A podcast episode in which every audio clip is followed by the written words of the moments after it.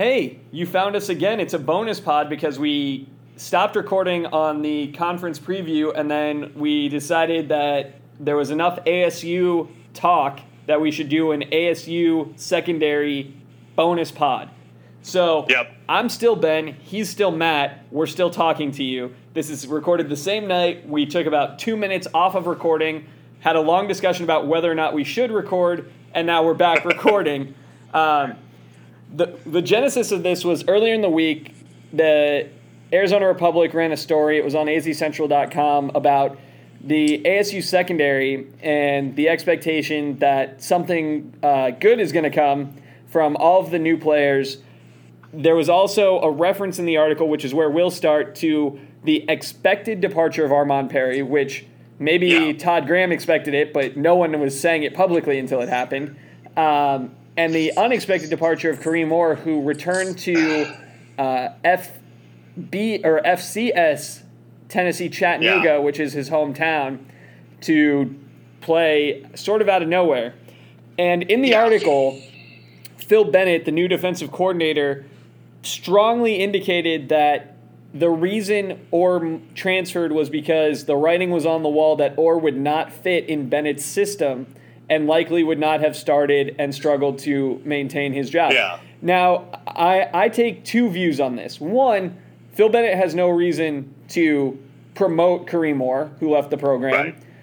But on the flip side, he has no reason to lie, and he really buried the two JUCO transfers from last year, uh, He did. especially Maurice He did. Chandler. So Especially Chandler, yeah. Rhodes has kind of changed positions, so in some ways he's out of the picture for him. You know, in that story at least, um, he did. Yes, he did. Um, eh, the Kareem Orr comment, I have a hard time believing, and I and I know you know you and I talked when the Kareem Orr news came out, and I believe we recorded it, and so I think you could go back and listen to what we said, and I think what both of us said. You know, unless we hear that this is some sort of you know family emergency type of reason, which apparently not the case. What we're going to hear is, well, it's probably better off that we don't have him because of X, Y, Z. And we're kind of hearing that. Um, coaches are not going to come out and say, man, we are really in trouble because we lost this guy. He really left us in a heap of trouble. Um, do I believe he wouldn't have started? I don't. I, I it, that just it's a leap of faith I can't make yet. Oh, it absolutely does not ring true that Kareem Orr would not have started when he was a freshman All American. And then last Yeah. year they moved him from safety back to corner to, Yeah, to yeah. I try mean, I- to save something on the back end, which whether he did or he didn't, he was still the best player in the secondary last sure, year. Sure. I, I- I think that's an easy thing to say when the guy is gone.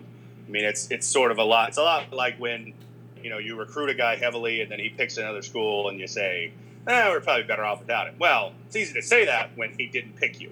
Uh, you know, and and so you know, do you have to move on without him? Yeah. I mean, you can't. There's no there's no use shedding tears and saying, boy, we'd be so much better if Kareem Orr was here. He's not. You have to move on. You have to make the best of the guys you've got. But that's a bit hard for me to believe. Now, I'll say this: if the secondary is really good and shocks us all by being really good, I'll be happy to say, well, you know what? Phil Bennett was right. He has players that we didn't know about, and Kareem Orr probably wouldn't have been a factor. But right now, I can't buy that just yet. The article really made it seem like Bennett is high on the secondary. He thinks that it's going to be much improved, but the acknowledgement he made is none of these guys have played Division One college football who we're going to be counting Yeah. on. You know, we're looking Yeah, at Zach yeah. Thomas's uh, nephew and a bunch of JUCO guys who Armand I've Perry's never brother. seen. Armand Perry's brother Alex, and then you know Hope from and a lot of these high school. freshmen and JUCOs, and yeah, I mean it. You know, and and here's the thing: you could make you know if you want to be the glass is half full guy, you can say, well, the secondary was a disaster area last year, and so bringing in a lot of new faces is a good thing, and it certainly could be. I mean, you know, the secondary was a nightmare, and and you know, rebuilding from scratch is probably what we needed to do, but that doesn't mean it's going to be better. Uh, we'll see. You know, that that's the, the proof will be in the pudding on that one of whether or not it is actually better.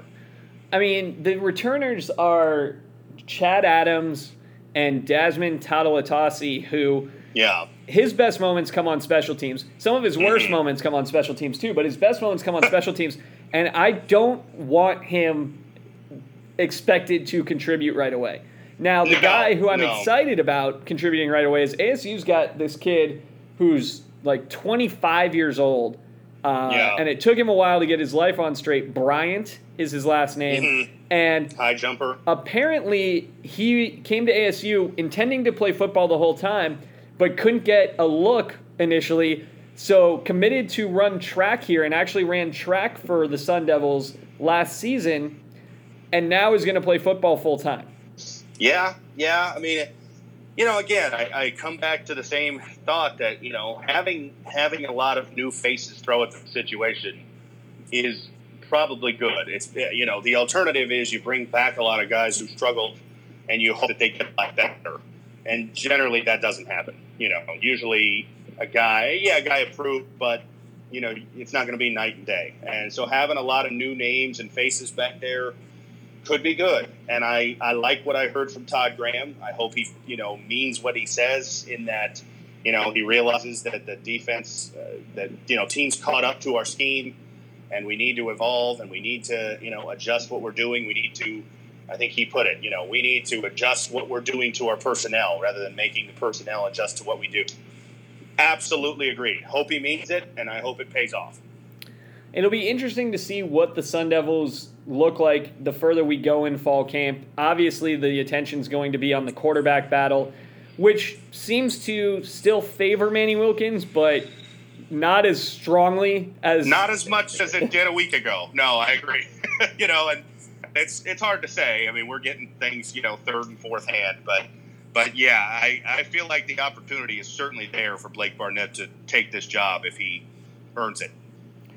if the team is going to be sit in the pocket and throw, rip it around the field, and you're expecting good pass protection and not having to run for your life, that Mhm. bolsters Blake Barnett's chance of winning this job. I would think so. Yeah, yeah, yeah. I mean, uh, you know, obviously we're, you know, we're we're not seeing anything ourselves, and media is limited in what they can see. Um, but you know, I know Blake Barnett got the call out in the you know Friday spring report about, you know, that led the offense to the biggest play of the practice, and and you know he he gives you you would think a talent element that probably nobody else on the roster does. I mean, just based on how they were coming out of high school, Barnett was considered top notch. You know, elite eleven MVP. Uh, he comes with a lot of you know plaudits that the other guys don't have, and so now he's just got to you know he's got to show the intangible. A lot of you know again I've just talked about Jacob Eason. Uh, you know, you have a lot of guys who have talent. Can they put it all together? And hopefully he can. This is his chance because I think if you get in the season, it'll get harder to make the switch unless the team is really struggling. It'll get harder to make the switch because as the offensive line gets more banged up, you're going Right. to see the advantage of having a mobile quarterback. I think the offensive line, as I said last time we talked, could be a real strength for this team this year. But health is a factor, and while Manny got injured from his scrambling and you know trying to do too much, he at least was mobile enough to hide some of the deficiencies of last season's line. He was. He was, no doubt. Yeah, yeah. I mean, uh, you know, it, it, it, you're right. I mean, and, and one factor we don't know much about is what is this offense going to be? You know, we, we've got a new offensive coordinator who is presumably going to bring his own spin on things, and what does he want? We don't really know. Um, so, you know, that's that's one thing makes it hard to predict where we're going. Is we don't know where the coaches want to go just yet. Um, I don't see this becoming a, you know, a pure pocket attack, nor do I see it becoming an option attack. But, you know, what do you favor? Do you favor a quarterback who can, you know, we can call designed runs for, or just a quarterback who has a little bit of mobility? Because Barnett has some mobility. He's not a statue, but he's not necessarily a, you know, uh, Cam Newton, where you're going to call 15 runs a game for him. Uh, you know, I don't, I don't think you want that. Well, no one's even comparing him to Taylor Kelly with the you Right. know zone read and the expectation that he'll Right. keep the ball. Uh, the lack of hearing about it makes me think one of two things: either you're going to see a drastic reduction in zone read, or perhaps just uh, you know the the devil formation where you put Kalen Ballage in the backfield and that'll be the zone read, or you're going to see a completely different offense. And, and obviously Napier does not come from that Malzahn, Norvell, Lindsey tree. Right. There are right. elements of that I think that he's adopted along the way, but that that wasn't even really the offense Alabama was intending to run last year because they had Barnett True. to start and True. the- True. on the fly Lane Kiffin who for all of his problems is an offensive genius Yes. completely flipped the script when they went to Hurts and added that Uh-huh. element a lot more in his pro- play call rotation. Yes, agreed, agreed. Yeah, I mean, it, it you know it'll be interesting to see how this all shakes out. Uh, you know, both sides of the ball as we're talking about. You know, we started with the with the secondary, and you know how does how does that group you know come together? Um, and certainly, you know, offense it, it starts with the quarterback, who's going to be the guy, and then you know the other pieces fit in around that. Uh, You and I talked last time. You know, I think we both think this offense has the capability to be pretty good.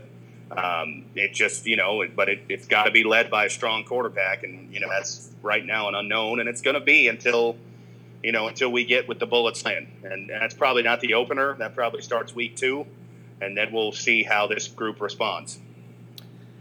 I agree. We will talk more ASU sprinkled into the rest of our previews, and obviously the final preview that we will do will be the ASU game by game picks.